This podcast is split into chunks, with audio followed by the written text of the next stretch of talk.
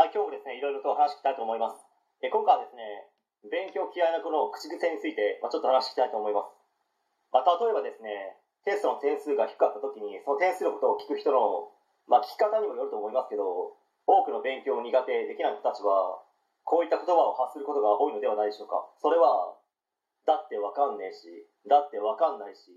だってわかんないもん、だってわかんないんだもん。という言葉を聞いたことがある方たちはそれなりにいるのではないでしょうか。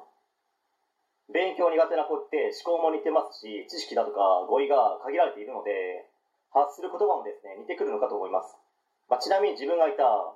偏差30代のギリギリ進学校の中にも毎日のようにですね、まあ、この言葉が飛び交っていて、ノイローゼになってしまいました。しかもですね、ちょっとふてくされて感じて、だってわかんねえし、だってわかんないもんという人は多かったかもしれないですね。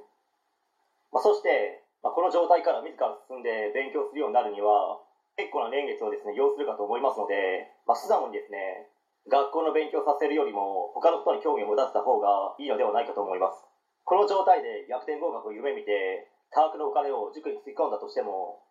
ほぼ100%ですねお金をかけた割にはコースになってしまうかと思います、まあ、早めにですね他のことを学ばせて、まあ、そこの役割を担えるようになり、まあ、成果を出せる人間へと成長しないと派遣、アルバイト、ニート、ダラダラコースになってしまうかもしれないですので、注意してくださいよ。本当にですね、そんな人たちをいっぱい見てきましたので、仕事なんて嫌になったらすぐに辞めればいいやという人たちはたくさんいますし、入ってから数日、数週間で飛んでしまう人たちも結構いますので、本当に気をつけないと、そういう考えや状態のまま30代突入し、40代気づいたら、アラフィフという人たちは今もいますし、これからは増える可能性は十分考えられるかと思います。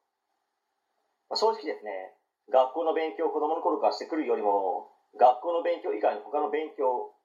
まあ、社会に出てから活かせる力を身につける勉強した方が、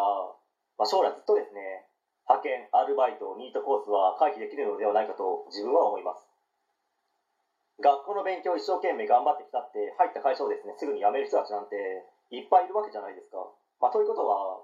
まあ、学校の勉強で忍耐力、耐える力なんてつかないんじゃないんですかね。